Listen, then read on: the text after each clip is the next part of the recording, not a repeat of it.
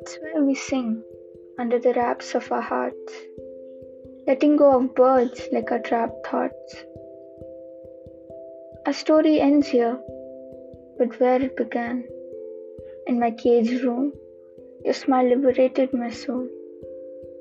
But now that I die in whispers of these cursed moments of pain and happiness, my heart doesn't hurt, but burns in anger. Did I hurt you in my existence? Was my birth a source of angst and tension? Was I the possible cause of this destruction?